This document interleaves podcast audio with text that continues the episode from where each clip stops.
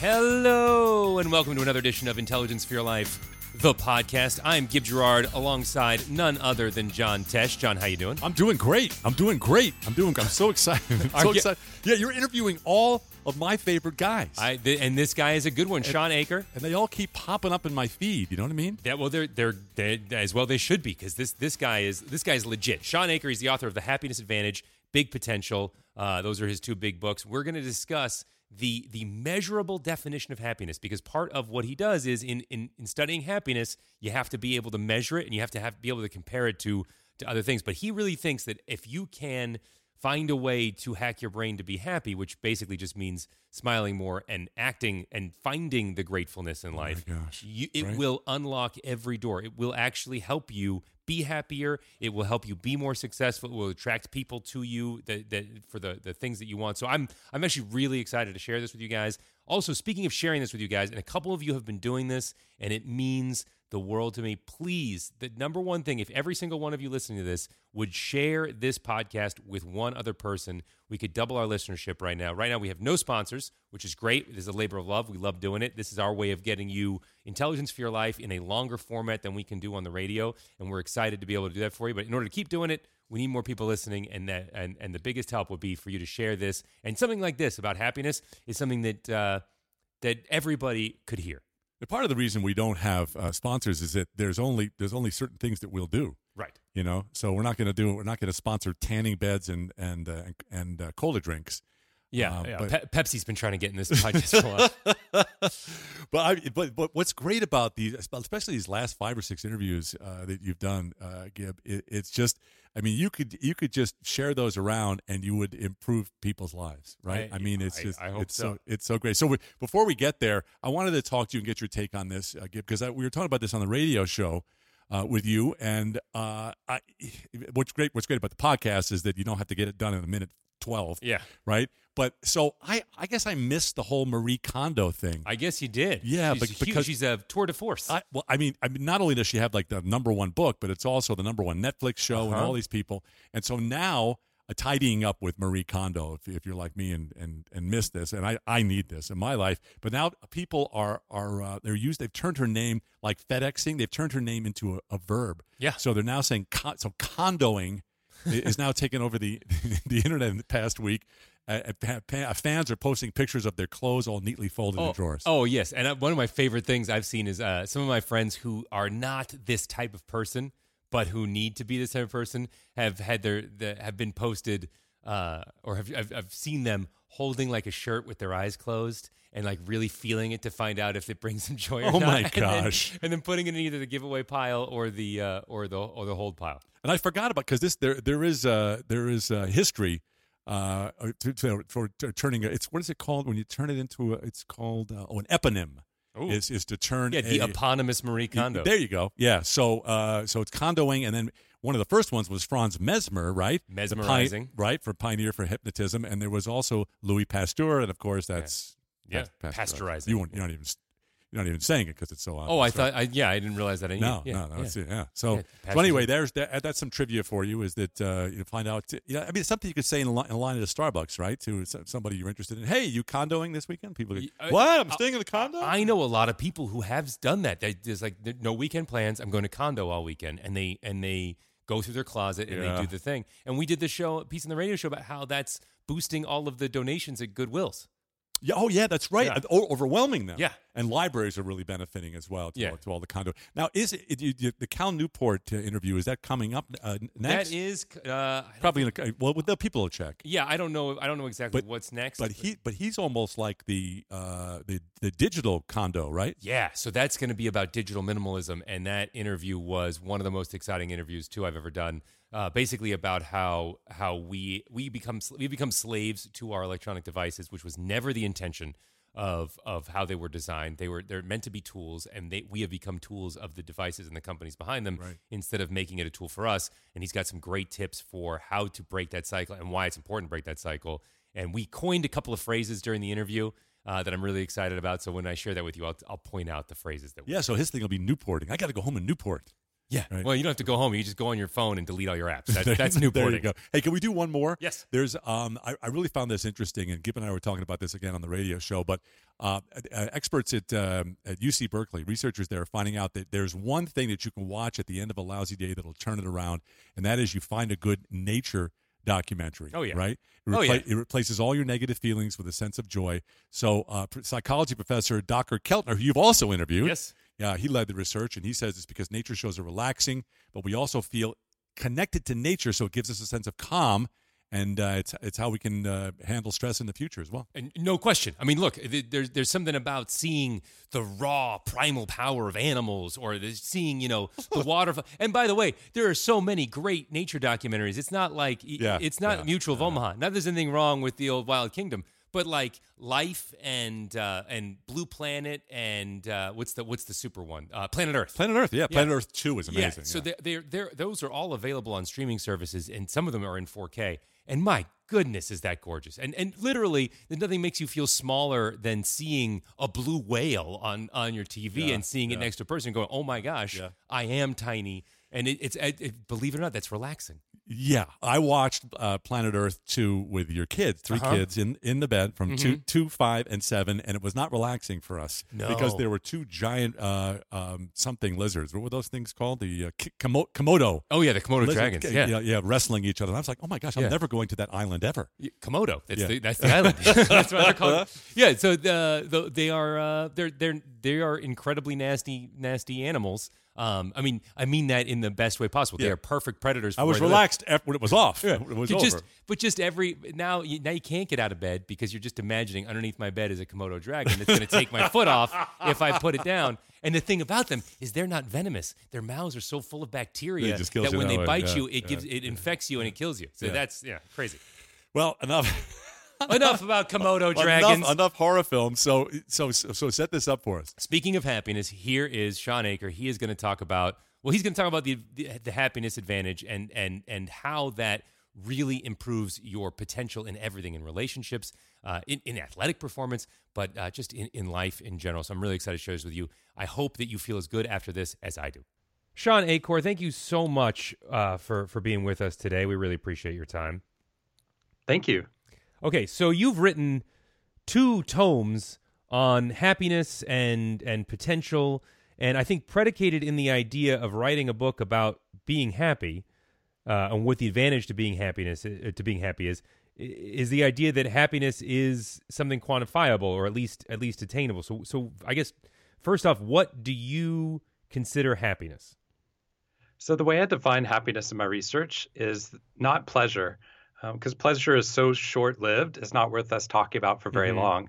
What I'm looking at is happiness as the joy you feel moving towards your potential, which is an important definition as we're researching it, because joy is something you can experience even when life is not pleasurable. Right. You're going on a long run. You're in the midst of childbirth. You can have high levels of displeasure, but you can also experience joy in those same moments. But that it's not stagnating. That joy actually is fuel for us seeing more potential as well. So it doesn't cause complacency. It's a movement forward based upon this emotion and this energy. So this idea of temporary joy is non-static. What is that? What does that exactly mean?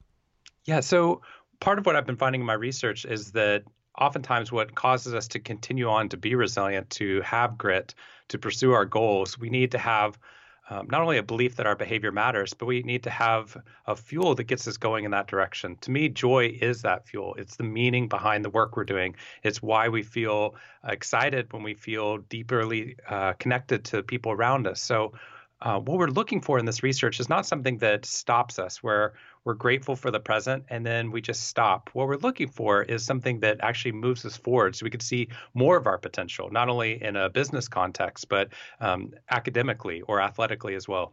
And you talk about potential. You just mean like what we're able to accomplish, or is there some sort of other working definition you have of potential? Well, so I've revised the way I've looked at potential. So previous to the past year, I've been researching happiness at and potential at an individual level. Mm-hmm. So we're looking at how we could raise your individual happiness by changing your individual habits. And in doing so, we can change your individual success rates. Now that we have big data, everything has changed for us, because now we're not just looking data. At what now we're not just looking at what you're looking at, what you're experiencing, but we can see now and quantify the ripple effects you're having on people 2 to 3 degrees separate from you. And what we're realizing is that the potential we had been pursuing in psychology for, 3 to 4 decades was basically capped at the individual level. We had eliminated others from our pursuit of happiness and success, not only as we were studying it, but how we were creating it. I mean, the whole idea of a self-help movement is the idea that happiness and success could be done in isolation and alone and in competition. And now what we're realizing is that if you pursue a potential that's interconnected with that ecosystem around you, turns out we're not only able to leverage our strengths even more, but that's how we see even higher levels of potential across the board in terms of academic achievement, in terms of promotion rates, in terms of productivity, sales, energy levels, but also how long we live, how much meaning we find in life. Okay, so this idea of potential is a ripple effect, you're saying, in the effects that we have on the people around us, including our own happiness. And you say moving towards that potential. So I guess, how does one, A, identify their potential, and B, how does that interact with our own happiness? Like, why is that so fundamental? Why isn't it just joy? Why is that the better thing? That's a great question. So, first of all, I think science is terrible at predicting the height of your potential. We're not very good at doing that. We look at averages normally. We look to see how much potential the average person has. So we could tell you how fast the average person can run, but we can't tell you how fast a human can run in the future. We can tell you how fast they've done in the past. But what we're really interested in is looking to see if we can raise the amount of potential you're manifesting in your life. So your genes and your environment set the initial baseline for you. But what we're looking for is not the average person's response to the world. Because if you think about it, our science has been skewed by the idea based upon the cult of the average, which is we study the average. So what we kept finding was genes and environment set the entire limit on your future. It had a tyranny over the outcomes we expected for you. That's because the average person doesn't fight their genes or their environment. But when you study these positive outliers, people who are able to make small changes to their daily habit patterns or the way that they interact with the world or that they interact with other people, turns out they can break the tyranny of genes and environment over the trajectory of their not only levels of happiness and optimism, which we thought were almost entirely inherited based upon our genes, but also their success rates rise dramatically over what scientists would have expected based upon the average person.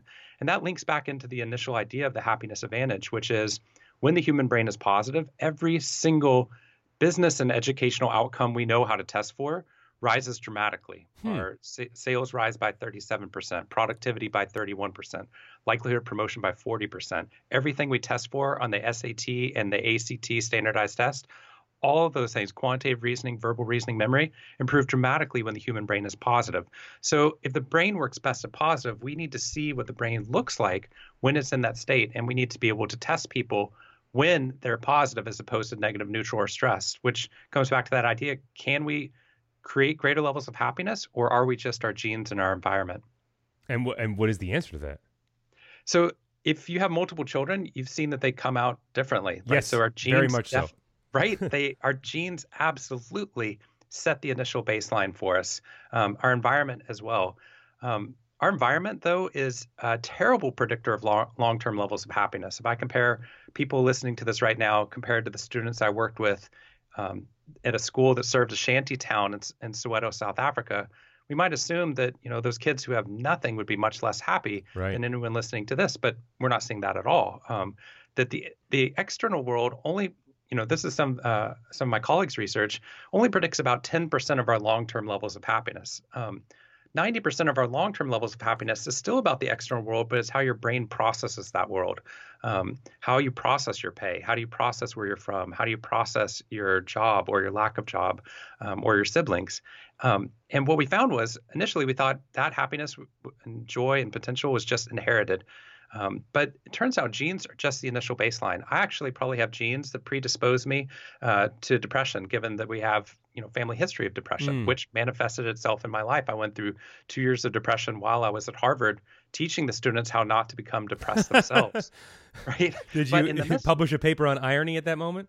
I needed to. I was too depressed at the moment, but I walked myself back out of it using some of this positive research and not trying to do it myself, but connecting to that ecosystem around me, connecting to that social support. So in those moments, my genes say I should be depressed for life.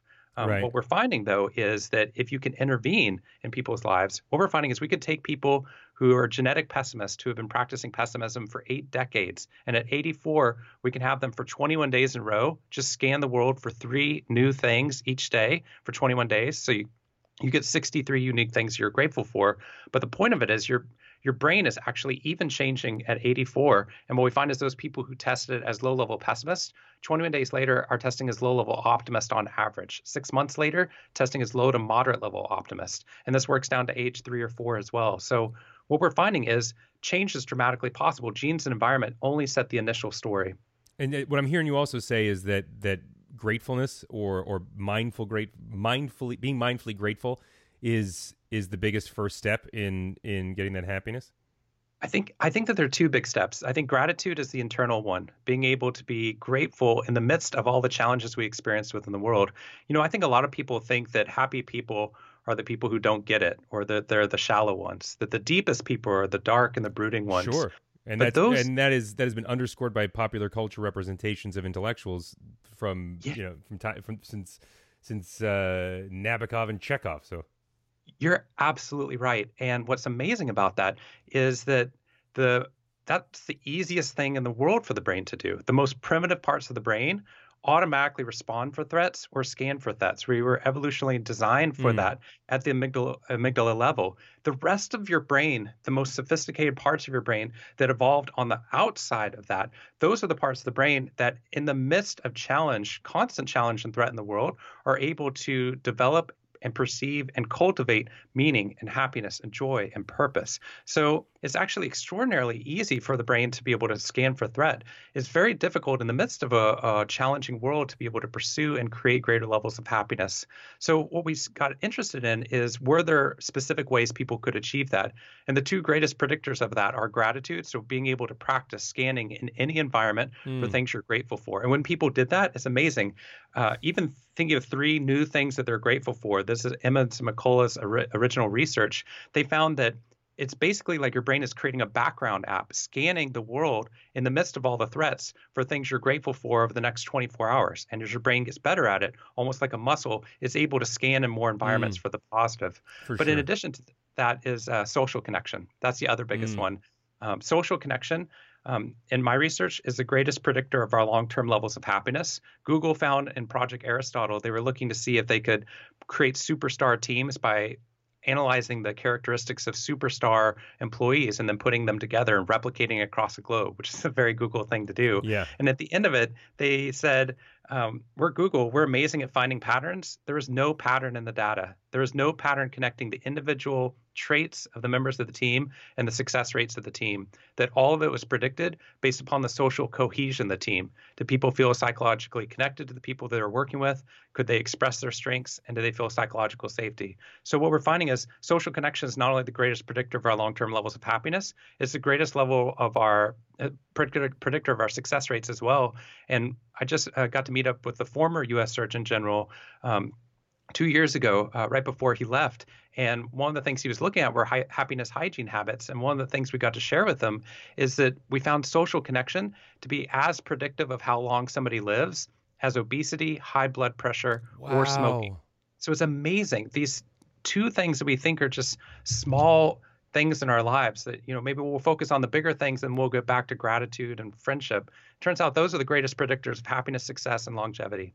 So even if you have, you know, financial hurdles, or even if you have other emotional hurdles, investing in the I'm just imagining, you know, one of our ancestors running from a saber-toothed tiger, being like, "I'm really grateful for my legs that they were able to carry me right now. I'm grateful for this rock that I'm able to throw behind me." Just like seeking gratefulness as we deal with stressors in our lives. But you're saying that is the best way to do it. And you mentioned a concept of of social safety in terms of team success. What is social safety? So social safety is something I described in Big Potential, which was looking at how when you include that ecosystem of people around you back into your formulas for happiness and success, mm-hmm. you actually find that you're able to garner so many more resources than you were individually. So take that caveman running from a saber-toothed tiger. Mm-hmm. Yes, it seems silly to stop to tell a joke to the saber-toothed tiger. That'd be a terrible idea. Or to scan for things. I don't know. I got some good ones. Or while you're running. But if you think about it, telling a joke bonds you with somebody else, so you now have 2 or 3 people fighting against that saber-toothed tiger. Mm-hmm. Also, when your brain is positive, it's 3 times more creative than in a negative or neutral space. If you think about it, when we're panicked, our brain isn't thinking of creative solutions. It's going right back to the things that are tried and true in the past. So your likelihood of being able to develop and come up with an idea of like a pointy stick or coming up with a trap to drop the tiger in, that requires the belief your behavior matters, it requires social connection, and it requires creativity. So if we want to be able to overcome these big challenges and stop running from threats, we need to actually create a positive brain to deal with those situations. And what we're finding is that it's exhausting sometimes doing that alone, right? Mm. One person against the world not only doesn't work very well, right? You see it with superstar athletes or superstar people. You know, I was studying the financial institutions, and they were if you look to see who is like a superstar at one company and then they get transferred to another company where they can make more money, their likelihood of success at that next company is only about 30% of being able to replicate what they were doing initially. It wasn't like they were awesome. Turns out 70% of their success rate was due to the fact that they had a social support network, a team that was helping them to be able to achieve that over and over again. So when we get stuck in this idea that it's just us against the world, my favorite study right now, I think you might like this one, is 2 researchers in Virginia just 2 years ago found that if I'm looking at a hill I need to climb in front of me, if I look at that hill by myself, my brain shows me a picture of a mountain that is 10 to 20% steeper than a mountain of the exact same height I'm perceiving while standing next to someone who's going to climb it with me. Wow. So literally, yeah, isn't it amazing that our literal perception of the world changes based upon, am I overcoming this hurdle by myself or with other people? That could be financial debt. That could be trying to overcome anxiety in school. That could be trying to become more successful or live longer. And what we're finding is if we can bond together, not only is there social safety, social connection is the greatest predictor of our success rate. So you were mentioning if somebody is going through, you know, has massive levels of financial issues right now. I think happiness is a luxury item in good times. I think in difficult times, it becomes one of the most important tools we have. It's the greatest competitive advantage in the modern economy because it allows you to use your brain at its highest possible level to overcome those challenges, and increases the likelihood of finding a job, keeping a job, being able to make better financial decision making, and be able to connect to the people we care about. And how is this more advanced or new compared to the power of positive thinking? You know what? I wouldn't say it's better. I grew up with that, the power of positive thinking. What I would say is all this research we have now proves how true it is. I mean, I got started back at the Divinity School studying Christian and Buddhist ethics, and got pulled over to the psychology department to study happiness because they told me, you know, we can measure things like happiness and meaning and altruism and optimism now. And I was like, no, you can't. Those are mysteries. Those are soft things. We could study depression and anxiety, of course, and then medicate, but you can't study something like happiness.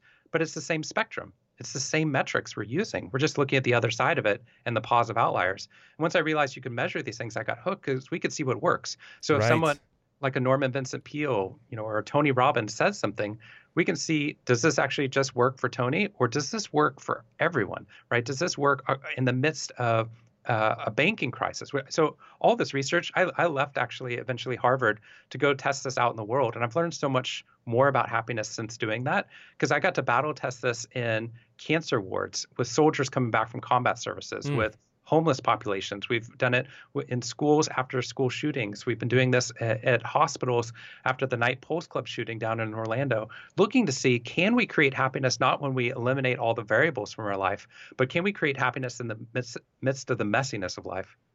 And is the answer that yes, we can? It's incredibly so. I'd say all of my research from Big Potential back to Happiness Advantage isn't necessarily about happiness or potential. It's really that change is radically possible, that we really have bought into this belief that I can't change based upon my genes or my environment. And what we're finding is if you make small, incredibly small changes to your life, like simply Taking 45 seconds today to scan for 3 new things you're grateful for, or the most powerful one, writing a 2-minute positive email or text message each day. Yeah, we've done that study before. Keep going. Sorry, It's amazing. It's my favorite one. So we've been doing this at all the companies and schools we work with. We get them to write a 2-minute positive email praising or thanking one person in their life. At the end of the 21 days, your social connection score, the breadth, depth, and meaning in your perceived social connection is in the top 10% worldwide. And the reason that's important comes back to everything we just talked about. Mm-hmm. Social connection, greatest predictor of your happiness. I work with some celebrities now who have everything, money, power, prestige, right? But they feel like they can't go into a Starbucks without people asking for their autograph or for an impersonation. So they get sequestered in their beautiful Hollywood homes, and they have everything except social connection. Right. And immediately their levels of happiness plummet. Then I work with people in Zimbabwe who have lost their lands. They can still create happiness if and only if they had deep social connection. So what we're finding is that 2-minute positive email we're doing with all the schools in Flint, Michigan right now, in the midst of a water crisis, in the midst of poverty. We're doing this. We actually did this. I mentioned Orlando Health for 2 years in a life or death situation where people are at these staff meetings making life or death decisions about who's going to live based upon the resource allocation. They would start their meeting with one thing each person in the room was grateful for. And they would go around and hear everyone, and then they would go right into their work, and they had to do it quickly. They did it for 2 years. 2 years later, almost to the day we started working with them, the Pulse nightclub shooting occurred, the second largest shooting in U.S. history, and all the victims came to this hospital, and it was the worst night of this community's experience, and also with this hospital, with the trauma that they saw. Several hours later, they started their staff meeting with gratitudes again because they were so grateful that for 2 years, they hadn't just been doing work together, resource allocation. For 2 years, they were listening about all these points of deeper and positive social connection between them, deepening their social bonds, which allowed them to be resilient when those difficult times come. And that became the key predictor of their ability to withstand that insane social pressure.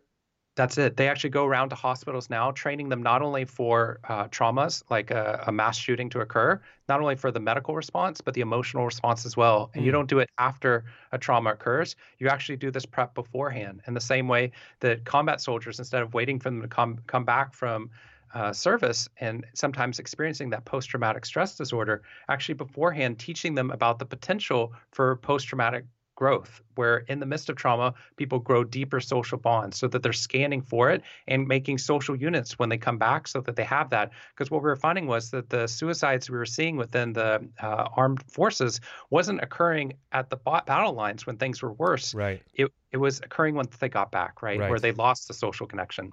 Right. And there was no more camaraderie of people who understood the pain. And so they were kind of alone in it. That's exactly it. So like the image of Atlas, you know, the human Atlas holding up all of our pain in our lives and being that sort of lone wolf standing in the gap is one of the unhealthiest images we've cultivated as a society. I love that. I hadn't thought of it that way, but yeah, Atlas gets crushed. Stars alone collapse in upon themselves. You need a star system around you. If you're going to lift up the world, you need a whole group of people doing it, especially because you get tired, right? Mm-hmm. If a superstar player on a team gets exhausted and can't play in the fourth quarter, they need the bench to be able to come in and help, right? But if you're doing this alone, not only do those hills look 10 to 20% steeper, but we're vastly underperforming what we're capable of. My second favorite study was about a biologist who found these in Southeast Indonesia, these lightning bugs that for some reason the entire species, the entire community of them light up and go dark at the exact same time. So they're not lighting up randomly. It's so beautiful.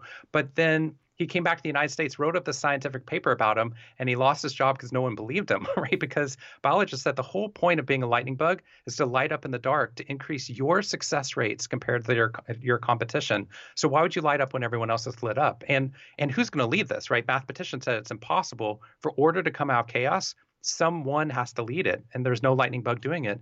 Anyway, 8 decades later at MIT, that's just occurred, they found that when lightning bugs light up individually, like they just do across the globe, we just kind of assume that's what they do, their success rate of reproduction per night is 3%. When they light up as an interconnected community, like they do in Southeast Indonesia, where this guy was right, and in one small portion of the Smoky Mountains in Tennessee, turns out the success rates go from 3% up to 82% per bug. It's not like one bug's doing really well with the system. Yeah. The entire system is doing orders of magnitude better because it wasn't just hyper competition and hyper comparison. It was about how do we maximize the resources together and shine brighter. Well, that sounds like, you know, if I walked out onto a highway and just walked around hoping to run into somebody I could hit on and go on a date with, the odds of success are very low. But if you go to a singles bar, the odds of success are astronomically higher because everybody's there for that purpose, right? It would sort of be the same underlying logic. It's the same one. And then what I would add to that is that you're actually supporting other, you know, people as you're going out as well, right? Like you're lifting up your friends, you're showing that you have friends, you're showing that you're social. All those things are incredible cues to your future partners because they're seeing that you're connected and that you're kind and that you're compassionate, all the same attributes that they would then apply to you as well. That's why people love humor. Humor shouldn't evolutionarily be advantageous. We should like pretty people because they're genetically, you know, aligned, right? Balanced, right? So of course we want, but why humor? Humor is at the top of both, you know, both sexes, like hope for potential partners. And part of the reason for that is it's a sign of cognitive fitness and connection, right? Our lives are better when you have humor. Your parasympathetic nervous system actually activates, which de-stresses you, allowing your brain to work even better and decreasing disease in your life. It's all connected. Well, and you know, I'm a comedian, or you don't have any way of knowing that, but when I watch video of my sets that I do at a club, if the audience isn't mic'd, my perception of it is way lower than if the audience is mic'd, or if I'm watching somebody else's set, if I can hear the audience laughing at their jokes, I'm much more likely to laugh than if I can't hear that. I don't know if you've ever, most comedy specials, they do a good job of micing the audience, but because I've listened to a lot, I've heard the alternative, which is an unmiked audience, and it sounds like you're screaming into a void, and it is not funny no matter how funny the comedian is. Best comedian in the world is going to sound insane if you can't hear other people laughing because there's a social element to hearing other people laugh and going along with it. I totally agree. I watch reruns of like Parks and Rec with my wife. And while I watched it by myself, I wasn't laughing out loud at all. When I watched it with her, I'm laughing out loud. I think that there is meaning that we can only get with other people. That's why we like to go to movies and sit next to strangers in the dark, because there's an experience that we're oftentimes missing out. And honestly, I think that's the reason, part of the reason for the rates that we're seeing from the CDC of double the rates of depression for every single age group and the highest anxiety in history, is because we are so capable as a technological society of being more and more independent, individual, and isolation, right? I can connect to friends from anywhere behind a phone, not getting to hear them, right? Or on Facebook. And as a result of that, without that interaction, we're missing so much of meaning. Everyone defines meaning differently, but it really comes back to making others better somehow. And if we eliminate others, we can't even get to meaning in our life, so we can't sustain happiness. So you're saying that we've talked about this on all of our shows before, that this idea of digital connection is just not quite making that concept work for us?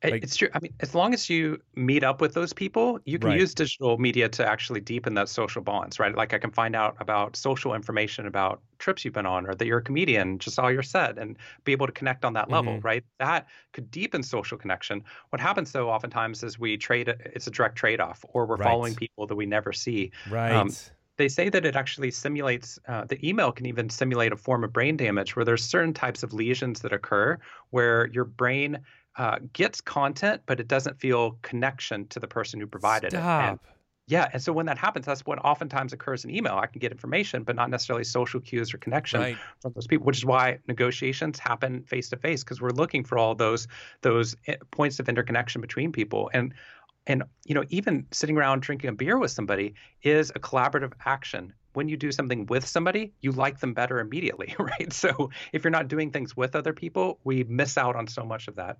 And would video chatting be a good second place, or is that still one level too far removed?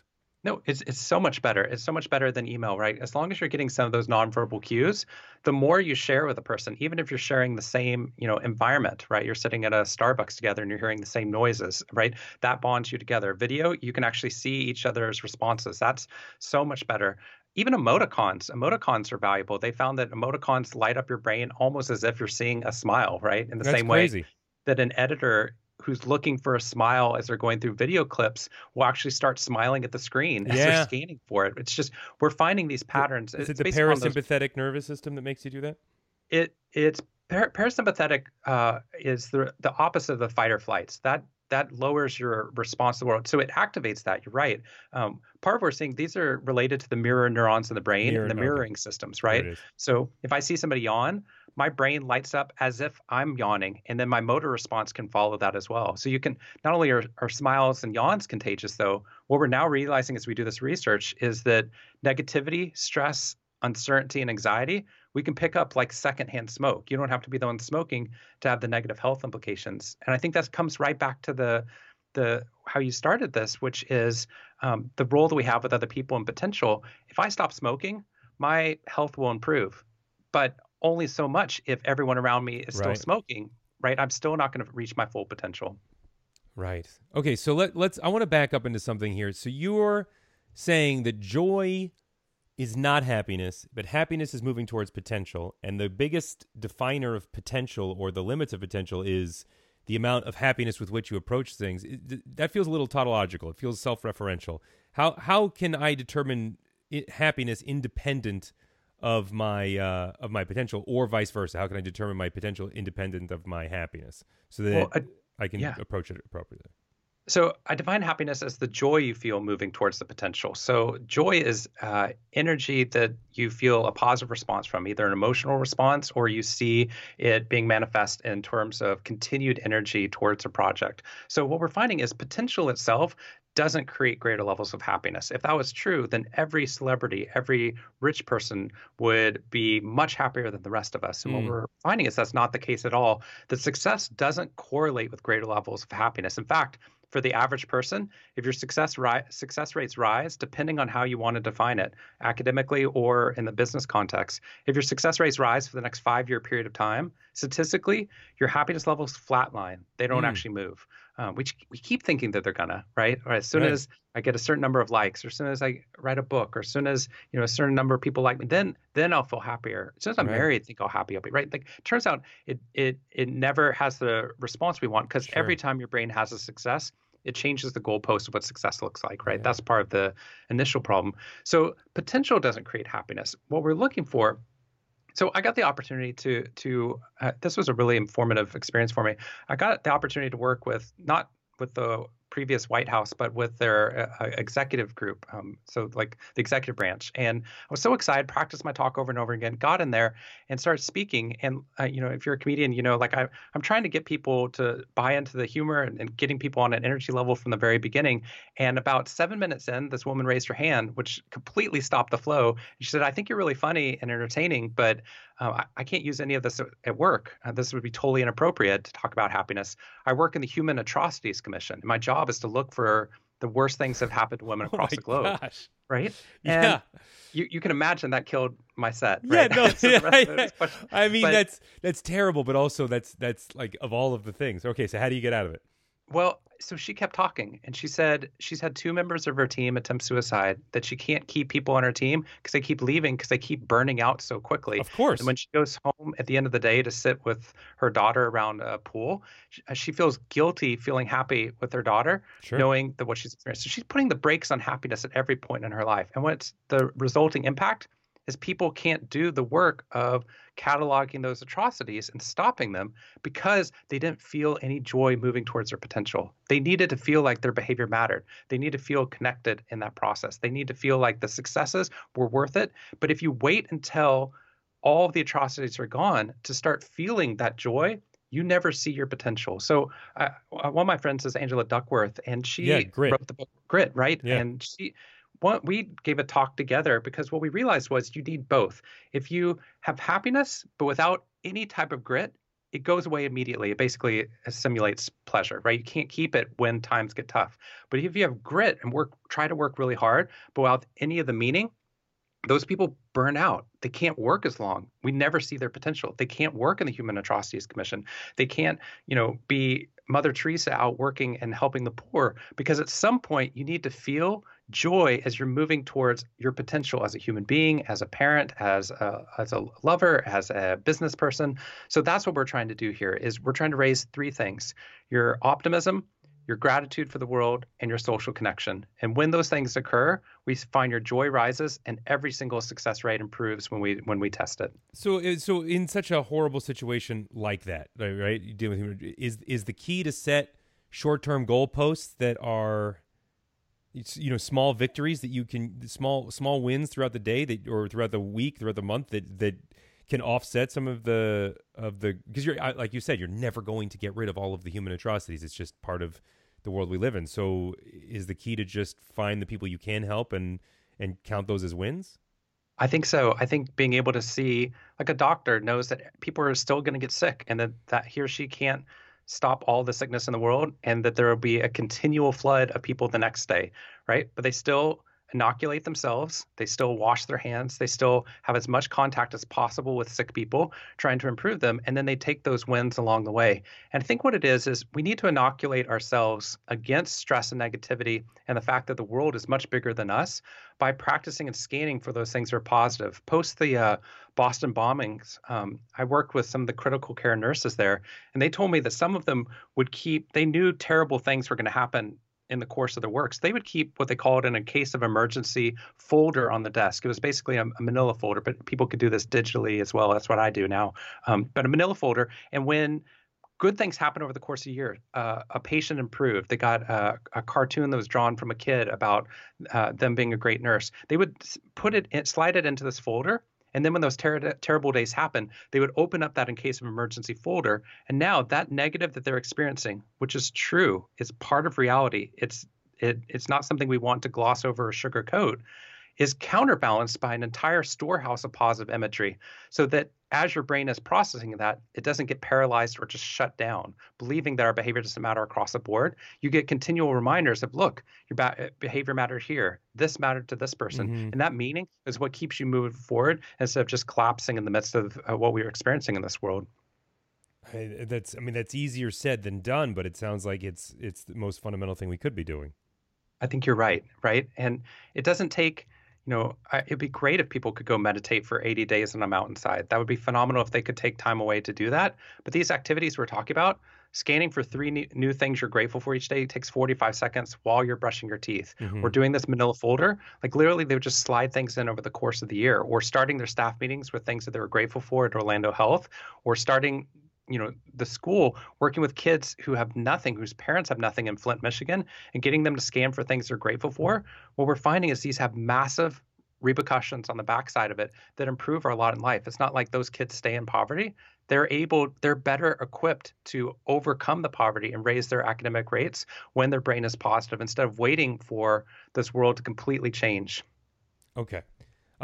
So here's what I'm getting. The one habit that we should all be doing is monitoring our gratefulness and ideally monitoring our gratefulness or being mindfully grateful in a way that involves other people in our gratefulness. So that email, the daily reflection, and making sure that our social network, our literal social network, not our online social network, is strong and continually connected. But my question, how did you come across this? Like, how did you switch from Divinity School to this and realize that there was this such simple key to unlocking it? So I mentioned this briefly, but I went through 2 years of depression right at that transition point. I was at Divinity School, and a lot of my, I grew up in Waco, Texas. So a lot of my beliefs about the world, this is Waco of the 80s, not now with Fixer Upper. And in the midst of that. Not the Gaineses, Joanna. Right, exactly. Yes. Yeah. That in the midst of that, I had lost a lot of my constructs for the world. At the same time, I didn't feel social connection because I was so lonely and in a hyper-competitive environment. And I went through about 2 to 3 years of depression while I was actually exploring this research. So not only was I seeing that this research was possible, but I started applying it in my life, writing down things I was grateful for, journaling about a positive experience, meditating for just 2 minutes a day, writing a 2-minute positive email, praising or thanking somebody in my life. But the turning point was actually not just that. The turning point for me was that at one point I realized I couldn't do this alone. And I had to turn to my 8 closest friends and family and say, I've been going through depression for 2 years. I don't know if I can get out of this, but I really need your help. And the groundswell of support was amazing. People were calling me, meeting up with me, emailing me. But what happened immediately is as soon as I let people in and those mountains in front of me of overcoming depression dropped by 10 to 20% for the brain. And now what got me out of bed in the morning wasn't, am I happy or not today, which wasn't working for me. But what got me out of bed was, I need to meet up with my friend because I know how lonely she is, or I don't want to leave my room. It's been 5 days, but I need to make sure that my friend doesn't drink tonight. And what happens in the midst of that is, instead of lighting up individually in the dark, like those fireflies trying to be successful at Harvard, we started lighting up together so that those hills were not only easier, but you had people to rely on and the meaning for why you'd want to get better in the first place. When I got depressed, I couldn't remember why I wanted to get better. Right. Other people was what pulled me back out of that. Right. So what I love about this research is that I now have tested this. I've worked in 50 countries. I've worked with half the Fortune 100. I've worked with, soldiers and celebrities and poor kids and kids homeless. And what we're finding is the same thing is true everywhere, that depression is not the end of the story, that these small positive changes, I actually study the smallest interventions we can make within our life. And the problem is they then seem too small to deal with those big problems. The reason we research this is to prove that it does, that these small changes have massive implications and a huge return on our investment for not only decreasing depression and anxiety, but because we're so connected, depression and anxiety are contagious just as optimism and happiness and joy. So if we're able to just get a few people trending in this direction, we might be able to tip a society away from negativity and stress towards a world that sees more meaning in its life. I mean, that's a beautiful way, I think, to end this. But what I love so much is that this is irrespective of your circumstances. So you may believe, if you're listening to this, you may believe that your situation right now is one in which you cannot find happiness. But the reality is you can find things to be grateful for. And in doing so, you will be happy. And if you are depressed with everything at your fingertips, you can also find ways to be grateful and begin to climb your way out of that depression in a very meaningful way. And I think that that's actually kind of beautiful. And what's even better is that as you find gratefulness in your current circumstances, your circumstances begin to get better from an objective standpoint, which is phenomenal as well. Like being content in where we are now actually opens us up to feeling better or to having more abundance in whatever that is, whether that's friendships or financial success or academic success or whatever it is, right? I study virtuous cycles. So instead of continual negative vicious cycles that pull us and make things harder, every time in a virtuous cycle you have a success, you garner more resources, making the next success more likely. Mm-hmm. So for example, if you're surrounded by negative people and you're in a negative environment and you choose to be more grateful and express it to somebody else, you tip them to be more likely to be positive and grateful. And it's so much easier for you to choose happiness when people around you are being a little bit more positive. So it cascades. And what you get is that virtuous cycle where not only are you improving, you're actually seeing that big potential as the entire system experiences a virtuous cycle. That's incredible. Aside from the three thankfulness things every day, the three gratefulness things every day, and the thankfulness email, what is your key daily behavior that you think everybody should be doing? I mean, those are the cornerstones of it. I mean, the other thing is not sexy at all, but the other thing I make sure, so those are the two things that are the biggest in my research by far. If I was going to add anything to that, I would say sleep. If you sleep 7 to 8 hours a night, turns out if we have you memorize positive and negative words and then give it back to us 24 hours later, after 7 or 8 hours, you remember about 70% of the good words and 70% of the negative words. If we have you sleep 5 or 6 hours a night, so less than 5, it turns out that you remember 70% of the negative words, but only about 30% of the positive words. Wow. Your brain thinks it's under threat, so it rallies its resources to scan for more threats, which makes your life even harder. So what I would say is that if I was doing an order of operations, I'd be like sleep, social connection, and gratitude. And those all three things feed into one another, making it easier to be able to create positive change within our life. Wow. All right. Well, thank you so much for your time, Shawn. We really appreciate you. If people want to follow up with you, where can they go and how can they connect with you? My website is happinessadvantage.com. If you want to read the new research, it's all in Big Potential. And you can find contact links on the website to be able to find out how to get involved with the research or ask us questions. And I will put links to the websites in the show notes, as well as links to both books, to Happiness Advantage and Big Potential. Shawn, thank you so much for your time. I cannot tell you how much I appreciate it. Thank you so much for having me. I love all these people you're interviewing lately, Gip. And, I have to How are you expressing? Have you changed how you express gratitude and your sort of gratitude practices now? So I have a journal, and there's a link to it in the show notes. The Best Self Journal, and you're supposed to do it in the morning and at night, and it makes you fill in the blank for three gratefulness things. Three things you're grateful for in the morning. Three things you're grateful for at night. Any practice that has you. What this interview has done is it has made me really prioritize that practice, right? The importance of it, and also the 2 minutes. The 2 minute gratitude email that improves your social network, your real social network of people that you're in touch with, and it changes your life. I cannot emphasize how important that 2 minute gratitude email is. And is it okay to write the same things every day, or if that's what you're grateful for, it's fine. I just usually go through like what has happened recently. Like, you know, I have three kids and they wake me up all night long, so it's easy to wake up and be annoyed about that. Yeah. But I try to flip it and say, no, I'm really grateful that my son wanted me to lay with him in the middle of the night, because he won't always want to do that. Yeah, you know. I got to tell you something, because you probably have a friend out there, right, who is spending a fortune on therapy, all right, or spending a fortune on antidepressants. You might be able to get them off that. You might be able to help them by just sending them this podcast. I don't know. No, I mean, well, I'm not saying, listen, I'm not a doctor, but, but I'm just saying maybe they could lower their dose. Yeah, fair enough. Maybe they could lower their dose. And if that works for them, please tell us about it. Make sure you rate, comment, and subscribe on iTunes, Stitcher, or wherever you get your podcasts. It really helps us out. Share this podcast with your friends. Follow up with us on social media. We are on Facebook.com/JohnTesh all the time. We try to respond to every comment. We do Facebook Lives there, post videos. It's a great place to get to know us. Also, you can find John on Twitter, @JohnTesh, on Instagram, @JohnTesh_IFYL. Or myself, Gib Gerard. I'm at facebook.com/Gib Gerard, at Gib Gerard on Instagram and Twitter. Links to all of that in the show notes. Also links, like I said, to the journal. And Shawn's TED Talk is really funny and worth watching. So I have a link to that in the show notes as well.